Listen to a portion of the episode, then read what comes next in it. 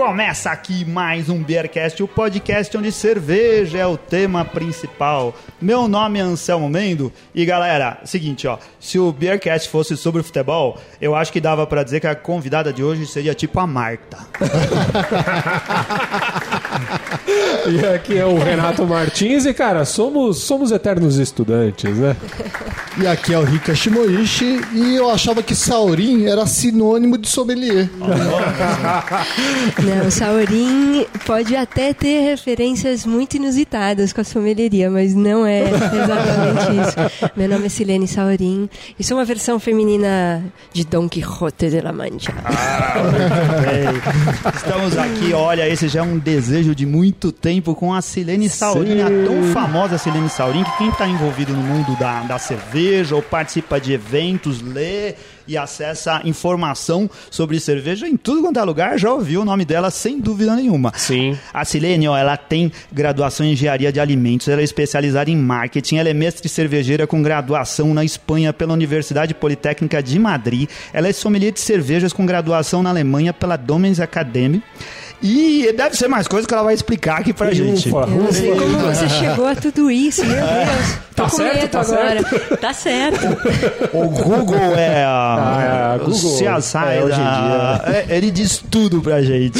Muito obrigado, Silene, por ter atendido tão prontamente e topado participar do programa com a gente. Obrigada a vocês pelo convite e o prontamente se deve a um a, um, a uma sorte de, de agendas nossas. Ó, né? que bom, Quando né? o convite veio, eu tinha acabado de voltar de viagem e isso facilitou tudo. Aí, Ah, que bom. Não, mas sabe, eu também tava te investigando no Facebook e eu percebi que você tá viajando, por isso que eu convidei antes. Ele tá coincidência planejado. Ah, ah, é, Ele tava olha esperando só. o melhor momento, na verdade. Melhor momento pra falar.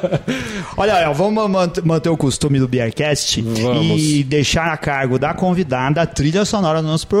Bom, eu imagino alguns gêneros musicais e quantas músicas são Ah, afinal? umas 250, É. acho que não. Não, é Aí vai ser um 45 pouco difícil esse playlist É, bate pronto vai ser de- difícil. Depende né? do tamanho do papo também. Se o papo tiver Pois bom é. e for longo, aí cabe bastante música. Tá, bom. Eu, eu gostaria de, de sugerir alguns gêneros diferentes. né? E talvez é, a começar com.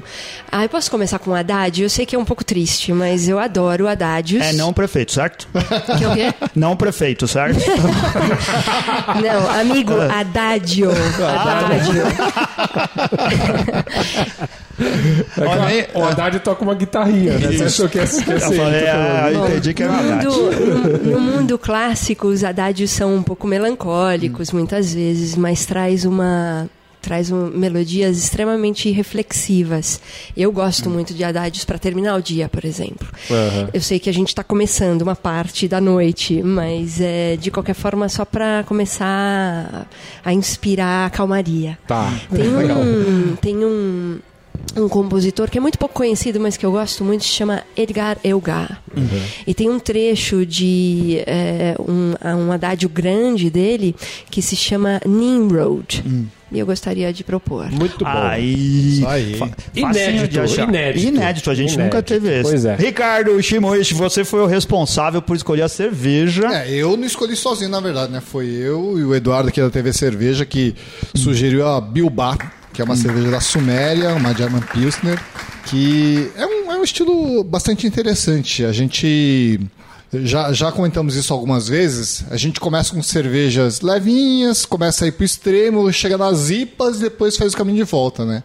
Então as cervejas alemãs é uma cerveja do nosso retorno, talvez o nosso quinto ou sexto retorno das voltas que a gente tem dado. Muito obrigada pela sugestão, porque as pessoas, na medida que conhecem a cultura das cervejas, a sua diversidade, com complexidade, sobretudo vindas eh, da flor, linda flor de lúpulo, por exemplo, começam a entrar nessa praia e desmerecem o É descomplicado de uma German Pils. É verdade. E a descomplicação desse estilo é, me parece tão interessante que é um estilo é, simples, delicado e por acaso a cerveja cujo estilo é a mais consumida do mundo. Não Olha deve, aí, né? não Aí. deve ser, Não é não deve ser pouco o que essa cerveja e o que os alemães nessa linha de pensamento mais ortodoxa e mais limitada, digamos, Aham. no sentido da inventividade, Sim. é, criaram. Eles, eles podem ser menos inventivos, mas eles são extremamente precisos.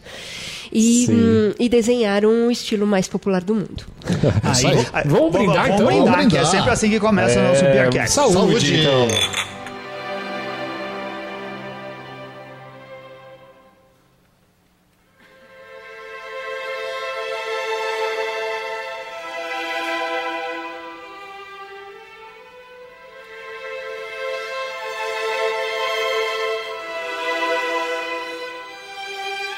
Uma cerveja agradável, com gosto de pão, certo?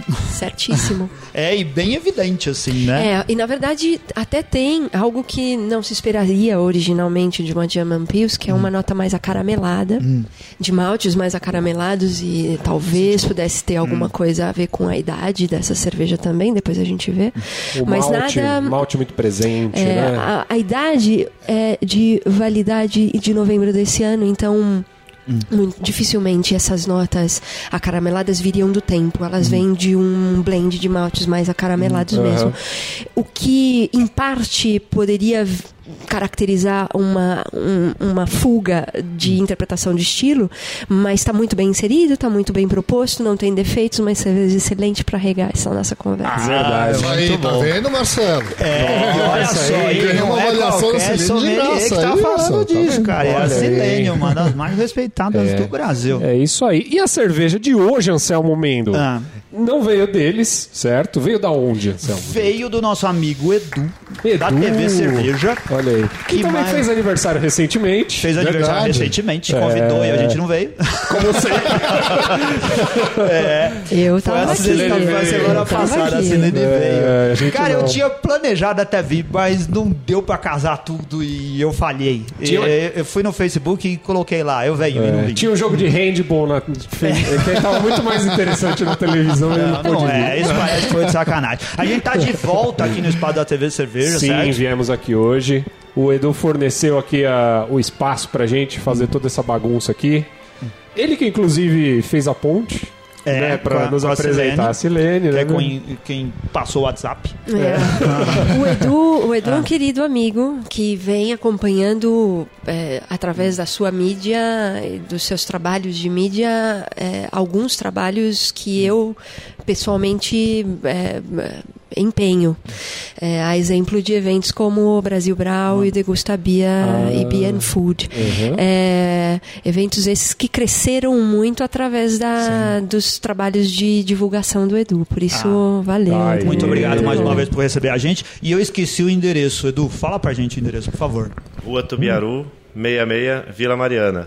Vila Mariana, Paraíso, Ibirapuera, cada um fala uma coisa, mas. Eu vim, eu vim sexta-feira no aniversário do Edu pelo Ah. metrô Paraíso, desci Isso. 15 minutos, fácil, fácil. É exatamente Hoje assim. eu, eu vim pelo 967, o busão 967, desci na Brigadeiro Lu- Luiz Antônio e 13 minutos Caminho. caminhando É, por também. aqui também. Dos dois caminhos. É fácil de chegar, cara. É fácil de chegar. É E uma pra ótima voltar pra localização. casa depois, cansadona, Uber. cansadão. Eita, que tá bom demais esse Uber, não é? Porra, tá Um abraço barato pros amigos Uber, que é uma ideia sensacional. E agora tá legalizado isso, na e pra cidade, quem né? gosta de beber uma cerveja, nada melhor do que beber uma cervejinha e ir embora de. Uber em vez de ficar dirigindo aí. Absolutamente. Eu vendi Né? o meu carro. É? Há um ano eu vendi o meu carro e não Ah. tenho a menor condição. Eu Ah. pouco fico é, é, sem estar é, ou em casa trabalhando boa parte do tempo Aham. ou viajando.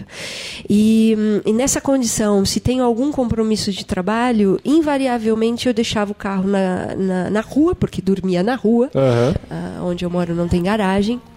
Um prédio antiquíssimo desses Tá. que não tem garagem, porque não existiam garagens há 80 anos atrás. Quase igual hoje, que o cara tem, um, tem um apartamento de 50 metros quadrados e três vagas, 10, né? vagas. na três garagem. vagas na garagem, literalmente, pois é.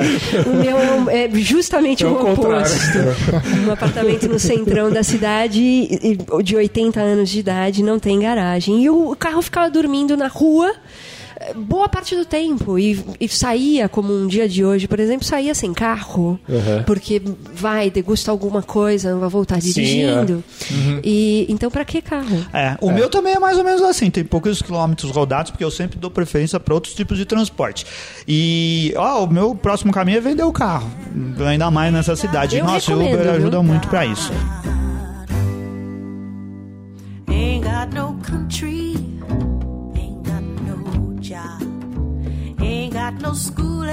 Silene, tua história na cerveja começou na Brahma, certo? Começou há 24 anos atrás. Há 24 anos atrás. Pouquinho, né? É, é. Você foi Nossa trabalhar. Senhora. Faço bem, né não? A Silene já Tô fez aqui, tanta coisa, tô a aqui gente. esticando as minhas rugas. Ela tem tanta história e tem tanta coisa todo esse tempo que as pessoas vão pensar que ela tem uns 120 anos de idade, não é nada disso. Tenho 44 e falo aberta e tranquilamente. Ah, então, E orgulhosamente. É, você começou na Brahma, passando por um rigoroso processo de seleção. O que, que te levou a, a ir pra Brahma? Bom, é, eu estava no quarto ano de engenharia naquela ocasião, engenharia de alimentos, é, aqui em São Paulo. E hum, naquela altura, na universidade, é, a gente já tinha algumas introduções interessantes sobre algumas tecnologias ligadas à indústria alimentícia e uma delas era a tecnologia de fermentações. Eu despirocava naquelas aulas, eu achava o máximo aquela possibilidade de, de hum, é, é, de estudar os mecanismos e os metabolismos de micro-organismos. Uhum. É, existiam algumas indústrias alimentícias que poderiam me dar a possibilidade de avançar nesse estudo, de aprofundar, é, de me aprofundar nesses estudos. A cerveja era uma delas, mas poderia ser iogurtes, queijos, vinhos. e- Sim. Fermentado do modo geral. outra, outra, outras tantas é, linhas de alimentos. É, abriu, a Brahma colocou lá um cartaz na, na- no acadêmico né, da, da universidade. Eu sempre passava, eu fazia parte da, do, do, do centro acadêmico, Hum, jogava vôlei. Futebol, não sou Marta, mas jogava, né? Tá meu joelho era bom. Quase que eu acertei. Quase acertou. não, né? Olha só, eu era polivalente, eu devo dizer. Eu, eu- como, como engenharia nunca foi, e naquelas épocas menos ainda, uma universidade eh, muito popular, eh, eh, populosa de mulheres, eh, no centro acadêmico, eh, quando quando tinha meia dúzia de meninas, a gente era o, o time pra tudo. Era equipe de natação, era equipe de vôlei, de basquete, De de, futebol, de futebol, handball, o que de, tinha. é, de tudo, absolutamente. Nado sincronizado. tudo. Depois das cervejas, então, da festa do, de Interenge, era uma beleza. Mas, enfim, o, o fato é que no mural de, de estágios, pintou essa oportunidade de estágios na Brahma. E, curiosamente, eles pediam como premissa é, alunos de quarto anista. Eu era quarto-anista, mas era final de quarto ano e eles pediam para o ano seguinte, 1993, quarto-anista. E eu era quinto-anista já Ah, em tá. 1993. Bom, é, eu dei uma de cega nesta leitura e ignorei profundamente Deu um essa, essa, essa recomendação e, me, e me inscrevi. É, foi uma maratona de mais de 150 candidatos e existiam duas vagas. É, e as duas vagas foram completadas por é, dois é, estagiários da mesma universidade, essa que eu é, fiz, a Mauá, Ah, e, eu, legal. e eu peguei uma dessas vagas. Era um menino e eu. E você já, já bebia cerveja, já? Já Olha, gostava de cerveja? Sim, É. mas num contexto universitário, com muito pouco critério de degustação ou Tá. qualquer coisa que o valha. É, a cerveja, na sua essência de sociabilização e de trazer essas conexões humanas. Sim, né? A cerveja, mais e acima de tudo, é, antes de discutir tecnicismos em relação a ela e todos os seus perfis e possibilidades e diversidade e versatilidade gastronômica, botemos à mesa a importância filosófica. Sim, pura e que essa, simplesmente. que essa bebida cerveja. tem, é de conexão humana. né? Aham. E eu tinha na cerveja uma- um, bom, um bom assunto de conexão, uma boa maneira de conexão. Então a gente saía da, da faculdade, na verdade era uma faculdade de engenharia na época com um dia inteiro de, de estudo. E a gente tinha muito pouco tempo para sair, se divertir. À noite estava todo mundo quebrado. né? Aham. Mas é, final de semana, com os mais próximos, a gente saía e cerveja era. Interenge, definitivamente, a cerveja era a bebida que regava as mesas dos amigos. E, a provavelmente a nossa- Brahma tinha tudo a ver sem dúvida. E eu, e eu passei anos a fio dedicada e, e servindo a companhia, a cervejaria Brahma, é, extremamente orgulhosa ah, e, e- e fiel à marca nesse sentido. É, devo dizer, até hoje, com todo o respeito, porque é, embora ela seja absolutamente mais delicada que outras tantas, né, num estilo que não é nem exatamente German Pils como essa que a gente tem à Sim, mesa agora, é uma, um desdobramento de German Pils no estilo Latin American Light Lager, para ser bem precisa Aham. Tecnicamente, ela tem o propósito de refrescar. é, a- a- com baixa demanda é, de custos, é, ou seja, para quem não está afim de desembolsar ou não pode desembolsar Sim, muito dinheiro, é, é, e que queira maresia aos olhos, se bem me entendem. Então, tá. Se você entrega sem defeitos isso, e obviamente que sendo uma cerveja extremamente delicada, ela está passível de sofrer as intempéries de temperaturas é, e, e- e iluminação artificial ou, ou natural e tudo que pode vir a distanciar a bebida originalmente do que ela sai de fábrica. Agora, eu garanto a vocês que qualquer das pessoas que trabalham em qualquer fábrica de cervejas, quer seja ela de pequeno ou de grande porte, fazendo cervejas com apelo gastronômico, Uhum. é, é, ou é, de apelo é, descomplicado né, e bem delicado, tem o mesmo princípio. Essas pessoas todas por trás das cervejas querem fazer o seu melhor. Aham, sim. E eu, por muitos anos, trabalhei eh, em empresas como essa, trabalhando com pessoas extremamente simples e extremamente dedicadas e orgulhosas do seu trabalho.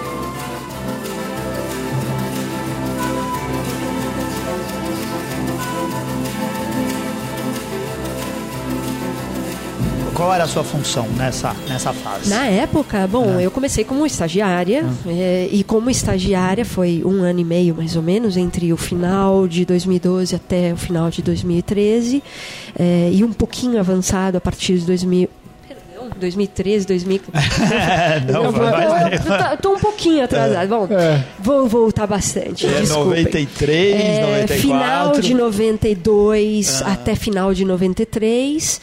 É, dá pra editar isso, não é? Dá, Dá. dá. Mas a gente gosta de deixar as gafas. Pra ver se o pessoal tava atento, Ah, né? tá certo. Bom, eu mesma, né? Eu comecei a falar dessas datas, eu falei, tem alguma coisa errada nisso que eu tô falando. Eu tô querendo Parece me... ontem, né? Eu tô, eu tô querendo me rejuvenescer, mas não tá dando muito certo. Mas, enfim, o final de 92, quando eu comecei, até final de 93, e um- avançando um pouquinho em 94, já formada, foi o meu período de estágio. Nesse período. Passei por todas as etapas de processo de fabricação de cervejas, eh, com eh, períodos relativamente extensos em cada etapa, eh, entendendo os processos com certa profundidade e a entender que não é só eh, desde as matérias-primas até o envasamento do produto. Eh, também tudo que vem antes, com tratamento de águas, por exemplo. Ah, mas se você É. usava água de agudos, não precisava fazer tratamento. né? Essa era a pergunta que eu ia fazer. Se ela comprava broma de agudos com desconto lá. Bom, não. Eu, eu consumia a Skol e a Brahma de Guarulhos, que é Guarulhos. Águas da Serra. Essa, é, essa é a planta na qual eu trabalhava nessa época. E. ehm, e para depois também, estágios na área de ETI, Estação de Tratamento de, de Efluentes. Ehm, Toda a cadeia, então. toda a cadeia e a responsabilidade enorme de entender com profundidade os controles de processo, todos os parâmetros, itens de controle de processo e todos os sistemas de gestão de cada etapa. Bom, passada essa fase, eu não fiquei na Brahma, porque na época, hum, lá para os idos de 94, eh, já formada, eu queria e me candidatei para entrar no processo de trainee. E aí sim, já formada, ser contratada pela companhia e começar o processo de treinamento para ir para a Europa, eh, que era o grande sonho, já, já era construído em mim, um grande sonho de ir para a Europa estudar eh, ciência e tecnologia Nessa hora você já cervejeira. sabia que o seu negócio era trabalhar com cerveja. Definitivamente, com seis meses de estágio lá para meados de 93, eu já sabia que era por ali que Já, eu queria. já tinha objetivo Porque eu traçado. gostava da bebida e gostava da ciência e tecnologia por trás da bebida. Aquilo estava realmente me interessando muito. E, e particularmente tem um outro motivo que me alçou, que foi o desafio É. de hum, limar preconceitos. Na, regi- na, na ocasião não existiam mulheres na indústria. Eu era a única mulher na fábrica. Ah, olha que dado aquele olhar É. era muito ameaçador e, e desafiador ao mesmo tempo. Na né? época você deve ter sofrido até um pouco com isso, sim. Ah, bom, é, eu ouvi umas cantadas medonhas na vida já. medonhas. E olha que eu não sou das mais belas criaturas, não é? Não sou uma Gisele Bündchen ou qualquer coisa que o valha. Dada a comunidade cervejeira, as meninas hoje têm umas beldades, mas Sim. não é o caso, não é o meu caso. Nem seria o nosso caso se lá fosse ao contrário. De qualquer forma, é, os meninos, eles são meio abusados de vez em Não, quando. mas até né? eu falo com relação à desqualificação é, em relação a sexo, A, esse tipo a de coisa. competência né, Sim, de gênero, é, é. sem dúvida. É, aque- O questionamento, durante anos, eu saí da Brahma Hum. porque não me deram a vaga de trainee, justamente de forma velada, mas foi. Hum.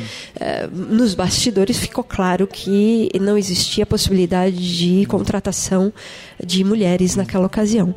É, ou pelo menos naquela fábrica. E aquela contratação era para aquela fábrica. E existiam pessoas lá que não estavam afim. Aham. É, em outras fábricas da própria companhia poderia existir, de fato existia. É, Kátia Jorge, por exemplo, que é. Ah, Kátia também? Kátia Jorge foi Brahma Ah, é? antes de mais nada. Olha, e ela, bom, Kátia Jorge é uma grande amiga de trabalho e grande amiga de vida. É, ela é mais experiente que eu. Eu falando assim, ela, ela falando, eu falando assim, quando Não. ela ouvir, ela vai me xingar, eu tenho certeza. A gente Kátia conhece- Jorge ela vai ter a oportunidade de vir se defender e depois se Eu vingar de acho você. que deve. É. E acho que vocês devem falar com ela também, Sim. porque se há uma mulher que desbravou o mercado antes de mais ninguém, é ela. A gente A já teve a gente, é. oportunidade de, de encontrar com ela, mas não de convidá-la para participar do programa, mas está no- nos nossos planos. Agora você Nós- pode ajudar a e gente- fazer, a refazer a, gente- ponte. A gente, certeza. a gente já fez cerveja com a Kátia. Já fez cerveja com ela. É verdade. Bom, lá, Kátia- lá na Barbante. Kátia Jorge, sem entrar muito na vida dela, porque é bom que ela mesma fale, mas me chama muito a atenção desde sempre. Eu já a conhecia de voz, de voz, de. Perdão, eu já a conhecia de nome na época. E ela foi desde sempre uma inspiração. Ela trabalhava no, no Rio de Janeiro, na, se, eu não me, se eu não me engano, na fábrica de Sapucaí. Ela vai me corrigir se eu estiver errada Aham. depois. E ela trabalhava no laboratório ali. Ah, E era o único lugar onde mulheres eram passíveis de ser contratadas em cervejaria. Já com um certo cabresto de, de contratação, né? É como é, mulheres como profissionais de limpeza, não homens. Sim, sim. Não é? Mulheres como profissionais em indústria cervejeira no laboratório, Uhum. não na fábrica, no chão da fábrica, na feitura das cervejas. E ela foi uma pessoa que peitou isso de alguma forma, é, foi para a Alemanha, estudou na Alemanha, mas estudou é, por tabela. Porque ela foi acompanhando o marido que estava de fato estudando ciência e tecnologia cervejeira. Mas ela estudou por conta. Porque a fábrica tampouco pagou a ela. né? A empresa tampouco pagou a ela. Da mesma forma que não pagou a mim. Eu saí da Brahma e fui para Petrópolis. Petrópolis. Obrigada por me lembrar. e da Petrópolis. Bom, Petrópolis nascia naquela época com a tal tão mais famosa cerveja Itaipava hoje em dia, mas a cervejaria Petrópolis, com a marca Itaipava, nasceu em 1994, justamente no ano em que eu comecei a trabalhar lá. Eu comecei a trabalhar em junho de Você, par- 1994. você participou lá. desse processo inicial, então? Terraplanagem. Eu tenho fotos de recebimento de tanques outdoor. Olha, que legal. É, terraplanagem. Fantástico, hein? Aí, ouvintes, se vocês não gostam da Itaipava, tem aqui uma das culpadas por esse impedimento ter dado certo. Sacanagem mesmo. Mas eu posso ter certeza que tem um monte de gente que ama também, então tá tudo certo. Com certeza. Deixa a alegria agora e olha o céu que o sol vem trazer. Então, a, a gente faz muitas brincadeiras desse tipo aqui, porque existe esse grande preconceito dos nubs, do, do pessoal que está começando a se interessar por cerveja especial, por cerveja artesanal, qualquer outro tipo de cerveja que é diferente do que eles bebiam antes. Então, não faltam críticas, e a gente tá sempre jogando um time contrário, fala assim, vocês são exagerados, né? Vocês estão criticando uma cerveja que vocês sempre beberam sem entender direito por que que estão criticando. A gente tá sempre falando isso, e toda vez a gente dá umas alfinetadas. Não, e é tão engraçado que muita gente, quando avança é, na maturidade de algum produto, é, qualquer que seja ele, é, uma cerveja, ou é, um celular, ou um, um- um chocolate, ou qualquer A gente coisa. tá falando antes do café, por exemplo. né? É, e, Uma- e você avança na maturidade de interpretação e de conhecimento sobre o tema e, e- e deprecia tudo que foi importante para você lá atrás. É, e que te fez começar, e que te né? fez começar. Da, da onde veio essa estupidez, meu Deus? É verdade. É interessante. Depois de toda essa fase brasileira, você foi estudar na Europa. Você falou assim, eu preciso, vou, vou estudar profundamente. Pois é, e bom, eu trabalhei dois anos e meio é, na Petrópolis e nessa época como engenheira. Não tinha formação de cervejaria. Fiz lá os trabalhos que me davam, foi arregaçar a manga e fazer de tudo, desde dimensionar a caixa de gordura Nossa senhora, que loucura. do refeitório da fábrica. É, literalmente eu fiz de tudo. É, As pessoas não têm noção, não é? É, Eu fico a pensar no que a nova geração de engenheiros hoje é, não se presta a fazer porque não é parte do meu trabalho. É, esse tipo de comportamento dessas gerações mais novas, é, acho que posso estar enganada dizendo assim, generalizando assim, me desculpem É. se eu generalizo tanto, mas é, essa coisa de arregaçar as mangas e, e abraçar uma oportunidade, porque essa oportunidade lá na frente pode te dar uma porta que, eh, se você não o faz, não vai, não vai acontecer, não vai se abrir, era o que eu enxergava. Então eu literalmente fiz de tudo mesmo. E, a- e portu- oportunidade de aprendizado e muitas outras coisas, né? que É, é, mas isso. essa, é, sem dúvida, é? e fiz de tudo mesmo, dimensionar a caixa, essa coisa mais inusitada que eu fiz dentro daquela fábrica. Trocou fusível Dimenso- é, dimensionar caixa de gordura da, da- do refeitório da fábrica. Até dimensionar o aerador é, do mosto é, na entrada das adegas de fermentação. Que é algo muito nobre Aham. no processo cervejeiro, quando você trabalha é, o dimensionamento e o exercício de escolha de equipamentos que vão fazer com que o mosto, já frio, receba ah, oxigênio estéreo para, numa primeira fase, antes da fermentação propriamente dita, iniciar a propagação. Você inocula as leveduras e existe uma primeira fase ainda aeróbica, onde o oxigênio é muito importante para multiplicação, propagação de células, e logo a fase eh, anaeróbia, ah, ou anaeróbica, de fermentação propriamente dita. Estou falando com um pouquinho de preciosismo técnico para imaginar o quanto essa fase é super importante. Então eu fui desde uma história escabrosa, nada a ver com cervejas, até um ponto ultra crítico da produção de cervejas em dois anos e meio. Né?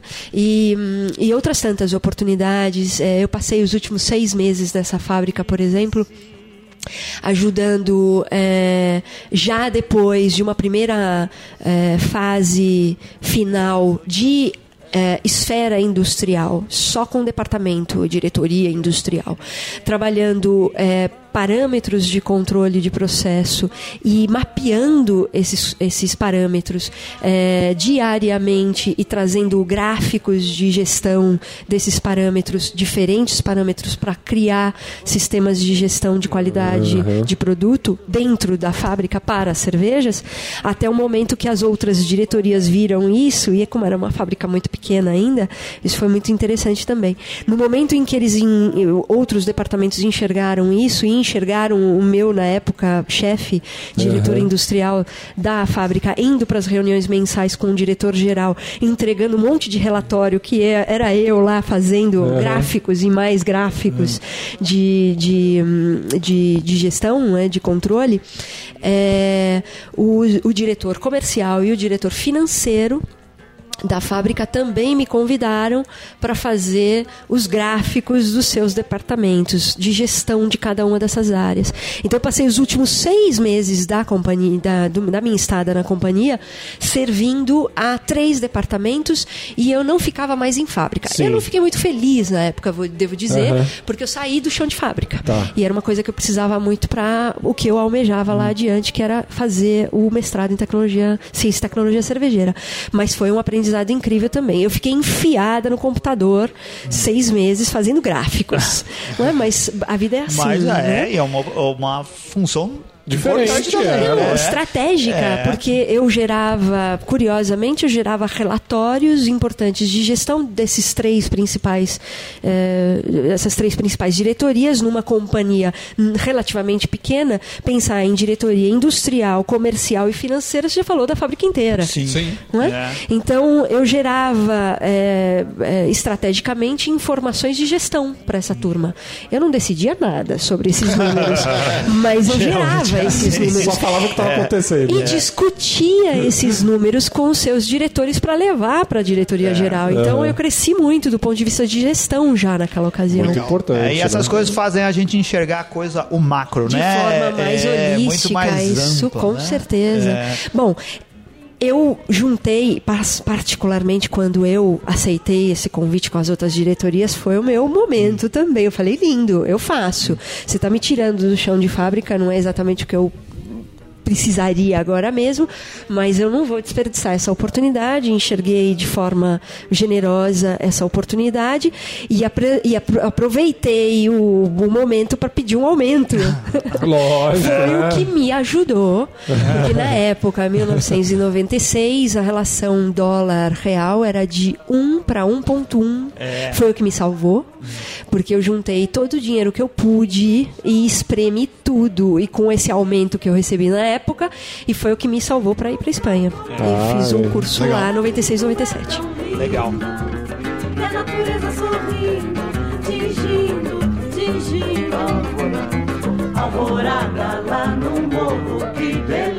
A Espanha, por algum motivo em especial? Era o idioma que eu dominava mais é, fluentemente na ocasião. Eu venho e posso falar um pouquinho do Saurim depois. eu venho de uma família é, parte espanhola, então eu já tinha ouvidos é, relativamente bem preparados para o espanhol, isso facilitava, mas definitivamente o que também ajudou muito foi que a escola, a Escola Superior de Cerveja em Malta, que na época era hospedada na Universidade Politécnica de Madrid, é, hum, era a mais barata. E era o que meu bolso, era o que cabia no meu bolso. Nossa, a gente teria muita coisa pra falar a respeito disso, só dessa parte. Mas se a gente for falar de tudo, não vai dar tempo, não vai É. caber no programa. Você fez bom mestrado na é. Espanha. Olha, pensando, Olha só. pensando em tudo. Penso em você, Olha, cara. Muito obrigado, muito obrigado. é o editor que edita É o que edito depois, então sobra pra mim a bomba. Mas, é, então, eu, eu- minhas pautas são sempre pensadas, mas caberam no Muito nosso bom, tempo. eu gostei. Então continua, Então vai. eu vou ser mais, eu vou ser mais é, é, rápida, talvez, falando que quando eu voltei, curiosamente, a Brahma me recontratou. Olha só. Olha aí. Eu voltei da Espanha em 97 sem trabalho. Porque como eu fui com o meu, o meu dinheiro, eu não tinha amarras, eu não tinha compromisso com nenhuma fábrica, nenhuma companhia. É, isso, por um lado, é muito interessante, mas por outro, eu estava com uma mão na frente e outra Aham. atrás. Voltei precisando de trabalho. Sim. É, eu tinha alguns colegas na universidade que eram da Brahma. E perceberam a minha necessidade de trabalho e perceberam a minha performance em sala de aula, que era relativamente boa, e me recomendaram para a diretoria da companhia para recontratação. Quando eu voltei, então, eu fui recontratada pela Brahma e fiquei é, 98, 97, final de 97, 98, é, na fábrica de Jacareí Ah, sim. produzindo Brahma, Skoll, Miller na época, Aham. que era uma, Ah. era uma eh, joint venture da, Sim. da Brahma, eh, Carlsberg, que era uma, uma joint venture da Skoll, eram duas marcas que ex- existiam no mercado brasileiro na época através de joint ventures. Olha essas, só. né? É, hum, foi um grande aprendizado estar em fábrica com essas marcas também, porque cada, cada rótulo tem uma receita muito particular e as receitas e as, e as receitas de Miller e Carlsberg, por exemplo, são de arrancar os cabelos. É mesmo? É mesmo. É, Olha é aí. bem E, complicado. e- e aí caiu por água aquele negócio que o pessoal fala: faz a mesma cerveja e muda o rótulo na hora de, de botar na é, garrafa. é? é? Já muitas vezes a gente já escutou isso daí. Absolutamente, não, nada disso. Dizem as más línguas que a Carlsberg quer voltar pro mercado brasileiro, hein? Bom, é, não duvido. Eu não saberia dizer com muita é, precisão, mas a Carlsberg é muito forte na Europa. Sim, sim. Sim, E, é. e talvez tenha hum, puxado o freio de mão aqui no Brasil por essa estabilidade, para não dizer o contrário, que a gente vive nesse país. É uma beleza essa montanha russa, não é? País da Europa nenhum consegue entender essa montanha russa que a gente vive por aqui. Enfim, essa, essa, esse freio de mão que eles deram, um pouco por causa disso. Né?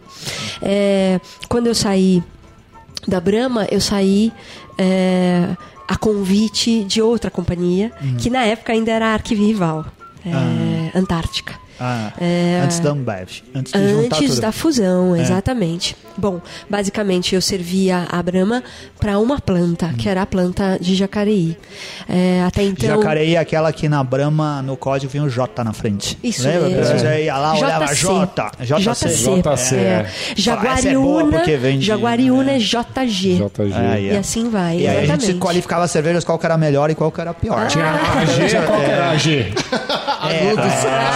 a água do mundo. Entendidos esses meninos.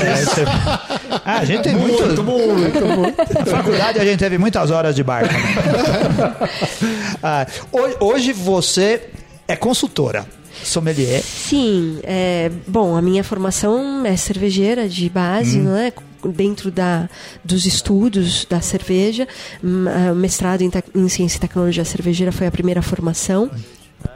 E a sommelieria é a segunda formação, bem mais contemporânea, bem mais recente. É. O, qual o seu envolvimento com o Degusta Beer, com a Brasil Brown? A Brasil Brau é, é um evento que nasceu nos anos 80, através do. ahm, da iniciativa de uma associação chamada Associação Brasileira dos Profissionais de Cerveja e Malte. Essa associação ela nasceu naquela época, nos anos 80 aqui no Brasil. É, é, nasceu da união de alguns cervejeiros de grandes companhias, como Brahma, Antártica e Kaiser, um pouco depois, naquela mesma época. É, é, a união desses cervejeiros, ainda que por parte dos donos dessas cervejarias naquela ocasião, foi visto como uma espécie de sindicato e isso era muito mal visto. perigoso. Curiosamente, muito perigoso, isso muito curiosamente na época era visto dessa maneira. Ela foi se dissipando, esse medo e esse perigo foi se dissipando na medida que eles é, in- é, informavam e, e- e passavam a mensagem de que a associação tinha como interesse reunir profissionais ligados à indústria cervejeira é, para encontros periódicos de troca de conhecimentos e troca de é, hum, experiências. né? É, Muito válido, né? Então a Isso. Brasil Brau, antes mesmo da É Brasil a Brau, associação nasceu... essa que você é presidente desde 2004. Exatamente. Olha, mesa, mas fique certa que jamais terás o meu amor, porque não tem. É, a, a associação ela nasceu nos anos 80 para esse tipo de para fomentar esse tipo de troca né, de experiência e conhecimento. Ela nasceu com um congresso, o Congresso Brasileiro de Ciência e Tecnologia Cervejeira. É, poucos anos depois, ela se ela agrandou-se com a- o evento, porque já nascia a vontade de troca de eh, conhecimento entre fornecedores e, e, e receptores de matérias-primas, equipamentos, materiais de envasamento e, e toda sorte de equipamento, Aham. de, de elementos dentro da indústria. A Brasil Brau nasceu dessa fome, né, de trazer eh, a conexão, a interseção entre essas pessoas. interessante que ainda continuou, né? Esse mesmo Sim, conceito, Brasil Brau né? é um evento, Ah. É um evento bienal que começou lá atrás, em 1989, e existe até hoje, Ah. nos anos ímpares. Muito interessante. É, em 2004, é, eu e Kátia Jorge, amiga inseparável, a gente assumiu a associação quando ela estava à bancarrota, largada às traças, onde todo o dinheiro na fase mais áurea da associação, onde o dinheiro era abundante, existiam muitas pessoas É, geralmente é assim, voluntariamente lá para trabalhar e viajava para a Alemanha de graça, para Uhum. para Albeviale, Drink Tech, coisas que valham. Quando, quando o dinheiro eh, foi pro Ficou ralo, escasso. É. ficou escasso, todo mundo foi embora. Curioso isso, não é? É, estranho. Todo mundo foi embora e eu e Kátia Jorge, a gente peitou a história e falou assim, não, peraí, que isso aqui não pode morrer, isso... Porque se a associação morresse, a Brasil Brau morreria também. E a Brasil Brau era o único, na ocasião, o- a única plataforma de relacionamento e intercâmbio de conhecimento e experiências da comunidade cervejeira, sobretudo industrial, ainda na esfera industrial. E a gente redesenhou, na ocasião, em 2004, quando a gente assumiu, a gente redesenhou o, o plano estratégico da, da- do evento. E, e, e a gente é, relançou o evento em 2005 já com uma esquina que passou a ser cada vez mais burburinho. Essa esquina, curiosamente, na época entre Brasil Brau 2005 e 2007 se chamava Beer Lounge e era uma, uma esquina com um no primeiro evento, 2005, e três no segundo evento seguinte, em 2007, como é, estandes de degustação de cervejas, sobretudo cervejas oferecidas em degustação gratuitamente pelos meninos da Acerva Carioca. Ah, Tudo começou com os meninos lá da, do Rio de Janeiro, Sim. os produtores caseiros do Rio. Sim, sempre foi muito ativa, né? O pessoal do Rio de Janeiro, certo? Na serva. É. E aí que, bom, eles haviam nos convidado para uma degustação, isso lá para os idos 2006, a gente ficou muito, eu e Kátia Jorge, muito surpresas com o nível de qualidade sensorial que eles apresentavam de forma amadora. Eu degustei, me lembro como se fosse hoje uma Imperial Stout que eu me debrucei a ela, fiquei horas pensativa, reflexiva mesmo. Eu falei, caramba, que coisa linda. E eu falei, isso dá jogo, vocês fazem com mais volume. É, vocês se proporiam a se apresentar e apresentar para profissionais da área as suas cervejas e mostrar a maneira como vocês fazem e botar a, a, a degustação, não é? É, apresentar em degustação isso no evento, eles toparam. Levaram lá, sei lá, 60 litros de cerveja, que não deu para nada, quase não deu para os três dias de evento, mas eram é, pequenas doses de degustação e virou um um arraso. Aquela esquina era a mais povoada do evento.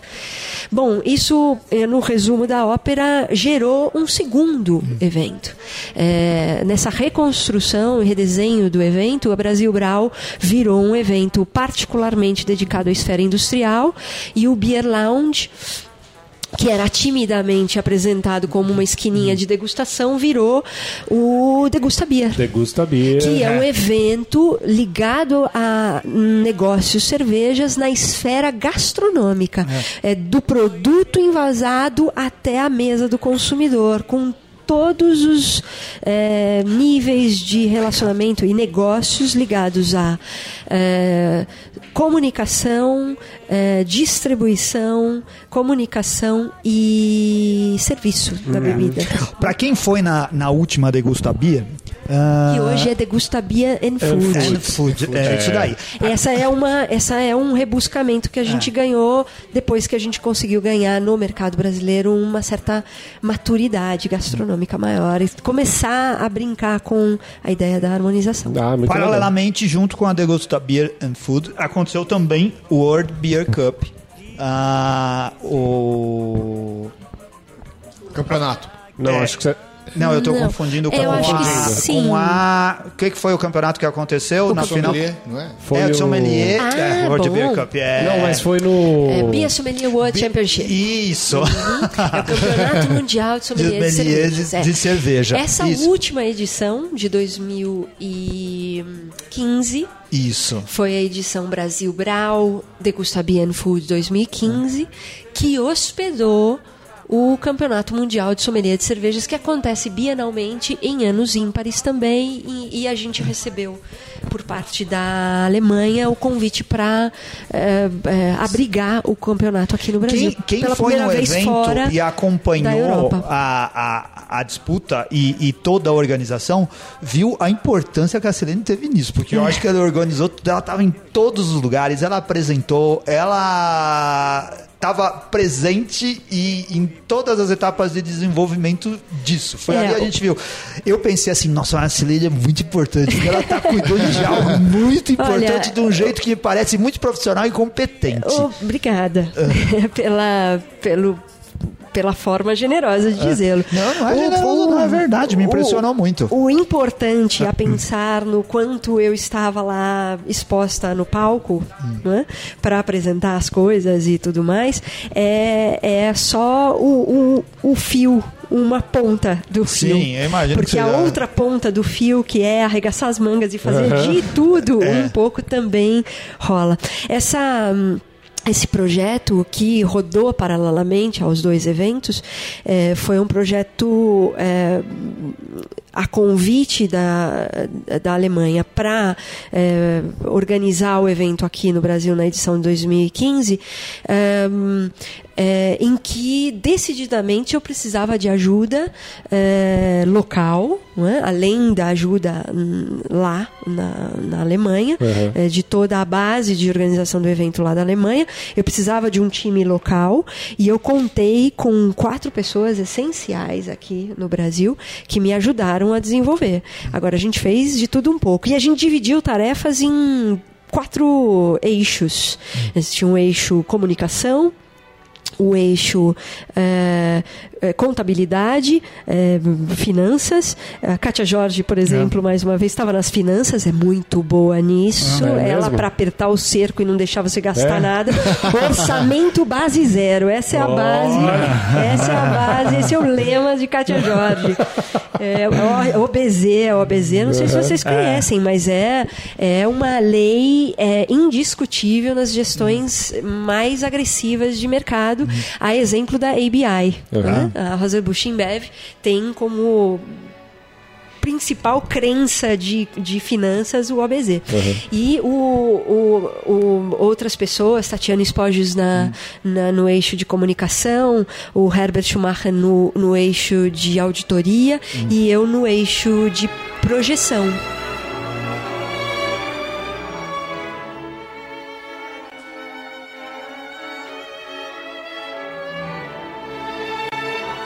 E também no eixo do Silvio Santos, porque você foi a apresentadora Oi, oficial.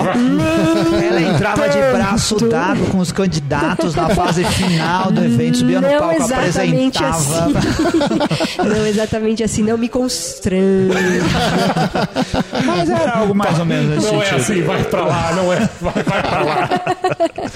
É. Bom, é, foi- foi um pouco de tudo lá. Foi uma experiência danada, de boa. Mas eu devo dizer, o final da, da- o final do último dia de evento, que coincidiu com o, o dia de finalíssima do, do, do Championship, do, do Campeonato Mundial, é, emendou no dia seguinte, logo cedo, com a, uma viagem turística dos gringos que estavam lá, candidatos, boa parte deles, é, alguns não candida- candidatos, mas estavam no Brasil pela primeira vez e gostariam de conhecer o Brasil um pouco mais.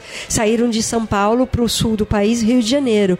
E a Silene estava lá para se lembrar. Esse é o eixo CVC da Silene. É, quatro dias depois eu não tinha voz.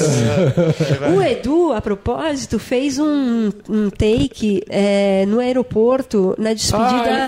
Isso. na despedida do Michael Zeff, que é um, um colega, um amigo de trabalho, inclusive em nome de Demons. é, e ele e o, e o Edu foi lá pro aeroporto para falar com o Zeff. É, eu estava junto e é, também queria falar comigo, porque até então não tinha falado comigo ainda para esse Aham. projeto. E eu falei, e eu falei com metade, menos da metade da minha voz. Eu tinha muito pouca voz, ou seja, foi Extremamente absolutamente desgastante, fisicamente desgastante. Mas foi um, eh, um evento lindo com, assim, a gente tinha a impressão de evento internacional, de evento bem organizado. Foi, ficou bonito, ficou Verdade, a bacana, gente ficou tava lá. impressionante. é Você tava lá verdade. também, né? É verdade, agora eu lembrei. Vocês entrevistaram até o Rodrigo Savamura? Ora, entrevistamos o Verdade, Rodrigo. verdade. Ele saindo do palco, cara, todo nervoso, porque até ali a gente não sabia se ele tinha sido campeão ou não. Isso, Não foi, mas ele foi muito simpático Foi. e conversou ele com a foi gente. muito bem. É. E o que o desclassificou dos primeiras colocações, ainda que tenha ficado entre os seis primeiros, isso já é um grande louvor. É, no nervosismo, que é muito natural, Hum. você dá um agafe aqui ou ali. Uhum. E tecnicamente erra um detalhe. Ah. Ele estava apresentando, me lembro bem, ele estava apresentando a Oladup 30, Aham. que é a cerveja da Haveston Bre- eh, Brewery de, da Escócia, que tem envelhecimento em barris de whisky Highland Park. Eh, e o 30 ele colocou como trigésimo, trigésimo não, como fala, de 30 aniversário. Trigésimo, trigésimo mesmo. É trigésimo mesmo que fala? É. É, perdão, aqui a minha falha. Bom, mas é o tri- o trigésimo aniversário e ele e não é trigésimo aniversário, é referência da Oladup 30 e sim de uma Imperial Stout como base. É, que é a Old Engineer Oil, Sim. a, a variação original da Haveston Brewery, é, envelhecida num barril de, de, de Highland Park, 30 anos Ah. de whisky 30 anos. Quer dizer, as referências do numeral na Oladub vêm do, da influência de whisky naquele barril. É por isso que para vocês e ouvintes que têm a oportunidade de degustar as variações de Oladup, na medida que se aumenta o número, o número 40 é muito mais forte que o número 12, Aham. porque é 40 anos em uísque aquele barril originalmente. Então as influências de uísque são muito mais é, é, tomam muito mais intensas e a cerveja toma de empréstimo isso fortemente, muito mais fortemente. E você vê, chega num nível da competição que é tão, tão, tão. O nível é tão alto aqui nos detalhes que acaba. Claro, É. e, e é isso, e isso é talvez tenha sido é, uma, um desconhecimento, o que é passível de acontecer, a Uhum. gente não sabe tudo, nunca na vida. E pode ser que ele tenha passado despercebido com essa informação e na hora ele pecou. Mas pode ser que tenha sido do nervosismo mesmo, que veio à cabeça, foi aquilo e falou. Inventou uma Aí. história que não era verdade e os jurados estavam preparados para isso, obviamente. Aí, nossos ouvintes sommeliers, a gente tem vários ouvintes que são sommeliers, vocês acham que sabem muito. Vejam como vocês É, sabem pouco, né? Vocês é. têm que estudar muito mais e o nível de exigência É que vocês isso podem chegar para trabalhar é. seriamente no Na mercado. boa, Anselmo, eu tenho a clara sensação de que eu sei nada também. Ah, não é então. uma questão só de humildade, é plena noção de que a gente eh, trabalha num. Num, num assunto que poderia ser qualquer outro. Hum. Eu, por exemplo, ah, dedicada a cervejas durante tanto tempo, mas eh, tempo que não é suficiente para me dar a chance de falar, Hum. "Ah, já sei tudo, não sei. É informação pra caramba, né? Não, Assim, e, e outra, é, é- e cada vez mais hoje em dia é tão orgânico, é tão dinâmico. Verdade. É sempre tantas coisas mais que, na verdade, eu. Eu já saí, graças a Deus, da fase ansiosa de ter que saber tudo, de Sim, ter querer é. saber tudo e buscar tudo. Eu não, tá tudo bem se eu não sei tudo. eu vou buscar o que me interessa saber também. Mas apesar dessa modéstia, a história da Silene é tão complexa e tão, e tão cheia de detalhes que daria pra gente fazer um monte de programa aqui no Beercast só falando nisso. Como eu já Daria. disse, ela já tá convidada a vir de novo para outros temas os mais diversos, porque E ela teria acabou? muito a contribuir. Infelizmente já. Nem parece que já passou. você coloca assim, passou uma hora. Coloca uma gravação falando. Ah. Mas nós vamos, nós vamos, em outra oportunidade, voltar a tratar disso. Você se compromete a voltar a conversar eu com a me gente. comprometo, sim, com prazer.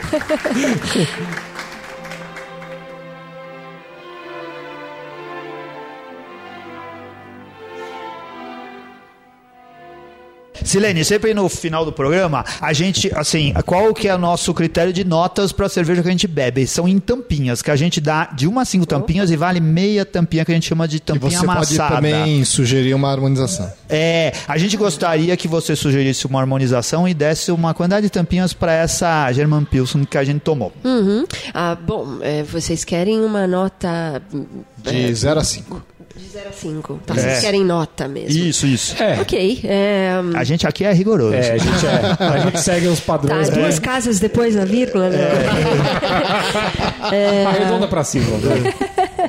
Generosamente, eu digo 4. Olha aí, muito bem. Dá uma sugestão de harmonização. É, dou é, uma bela salada de folhas com tomates, é, queijo emmental, esse meia cura. Não tão gorduroso, mas já com um pouco mais de estrutura. é, e nozes. Nossa, Deus, isso, é bom, isso eu já tô com água Pois na é, boca aqui. e não vou para as frituras, galera, me desculpe, eu não como frituras. Apesar e sou, do Eduardo- E sou do time que adora botar a cerveja na mesa com pratos saudáveis. Olha aí. Apesar do Eduardo ter servido umas coxinhas aqui pra gente. Ah, eu vou destruir essa bem também. fritinha. Ricardo Shimoiji, quantas tampinhas você dá pra nossa Suméria aí, cara? Você gostou da cerveja? Ah, eu gostei da cerveja. Como a Silene tinha comentado lá no começo, eu achei que o sabor de malte ele é mais presente do que costuma ser numa German. Na verdade, me lembrou mais uma Bohemian do que uma German. Né? Acho que faltou um pouquinho de lúpulo, né? Mas é uma ótima cerveja, uma delícia de cerveja. Eu dou três tampinhas uma amassada e faria uma harmonização dessa cerveja com joelho de porco. E, vo- você, E, assim, Renato? cinco garrafas para um joelhinho de porco. Provavelmente. Por isso que quero joelho de porco, beber bastante. Fala, Renato. Muito bom. Cara, gostei bastante da cerveja. Vai ganhar minhas três tampinhas e uma amassada. E minha harmonização seria com. Já que a Silene comentou, eu vou de fritura hoje. Eu vou de, eu vou de bolinho de bacalhau. Só para provocar. É, só, só pra dar. Então eu vou de bolinho de bacalhau. E eu quero mandar um grande abraço para os nossos amigos Marcelos da Suméria. Gostei muito, adorei o, o aroma e o sabor de pão dessa cerveja deles, cara. Então eu dou quatro tampinhas para Muito ela, acho boa. muito boa. E não vou me dignar a, a dar, a harmonizar, porque eu ia ficar envergonhado depois de ter uma harmonização tão boa como a da Silene. Você hoje vai tomar só cerveja, sem nada. Sei nada. Ô Silene, se o pessoal quiser entrar em contato com, você- com você, como faz? Redes sociais? É, pelo Facebook eu acho que pode ser uma boa. É, O WhatsApp dela peço- também tá aqui embaixo. Aqui. O endereço do apartamento sem, sem vai, garagem? vai acabar comigo. Não, é, é. De preferência, porque senão eu não dou conta e eu sou muito sincera nesse Então, sentido. assim, a gente tá Se falando isso só pra ser simpático, não, claro, porque ninguém mas se, se quiser, eu acho que com comunicação é sempre muito bem-vindo. Eu adoro também a possibilidade, mas é, pelo Twitter é muito fácil. muito bom. É muito legal. a Como gente que é o seu troca- Twitter? É Silene Saurim. É, se inscrever arroba Silene Silene Saurim lá na busca vai aparecer. É, Ó, bom arroba jeito. Silene Saurim, assim, Comente assim os posts da. Silene lá no Twitter. É um bom jeito de você, Muito se você legal. quiser conversar com ela. É uma grande oportunidade. Uhum. Silene, mais uma vez, muito obrigado. A gente agradece. Ah, desculpa. Posso pedir um 30 segundos para explicar de onde vem o Sau- Saurim? Ah, sim. pode falar. Ah, como não? Eu não acredito que vocês tenham ideia de onde vem. Saúde. Bom, originalmente vem dos, eh, de origem moura, que em parte ah, povoou o sul da Espanha e o nordeste da Itália. Então, até hoje, se você vê as listas telefônicas, já não existe mais isso, né? mas tudo bem. mas as listas telefônicas de antigamente dessa região de Andalucia, da Espanha, ou de Vêneto, na Itália, É. tem muito saurim, até hoje. Tá. É, mas origem é, mesmo é árabe, é moura. E lá na Itália, em particular, na região do Vêneto, tem uma pequena plantação que até hoje é muito pequena, mas até hoje é parte integrante da, do blend de muitos vinhos brancos elegantíssimos Olha! ditos pelos próprios italianos, onde no blend uma das uvas se chama Saurim. Olha! Olha Agora, só. que inusitado, eu poderia estar no mundo dos vinhos, eu acho que seria Pois até é. mais razoável, não é? Mas não, eu sou do contra. Obras, obras do destino. Muito bom, mais uma curiosidade. Olha que Silene, legal. muito obrigado. Você foi Obrigada muito você. simpática. Obrigada Tenho certeza que esse programa vai ser um sucesso, porque tem muita coisa a se aprender com você. Ah, esperamos poder contar com você em outras oportunidades, né? E a gente agradece em nome dos ouvintes do Beercast. Não, eu agradeço a vocês mais uma vez pelo convite e aos ouvintes também pela paciência e pela vontade de conhecer um pouquinho dessa trajetória. Muito bem. Muito Olha legal. só, pro de resto, o de sempre, compre lá na loja Sim. .beercast.com.br, Sim. cara, acesse nossas redes sociais. Sim. Quer 10% de desconto? Sim. Vai comprar cerveja na Cerveja Store. Sim. Né? Você compra, coloca o, o, o ticket, o ticket não, o cupom, Cupom Beercast lá no. Final e ganha um desconto de 10% pra beber na sua cerveja É que vai aí. chegar bonitinho em casa. Vai chegar, vai chegar no tempo, muito, muito, né? Agora o no pessoal tempo, tá... cerveja agora o Store, pessoal, no é. tempo. Não, vai chegar, porque tá Vai. chegando, as Tá, minhas estão agora, chegando. agora o pessoal arrumou a casa. É isso daí. Muito obrigado, então, pela audiência. Um grande abraço e até a próxima semana. Valeu! Obrigado.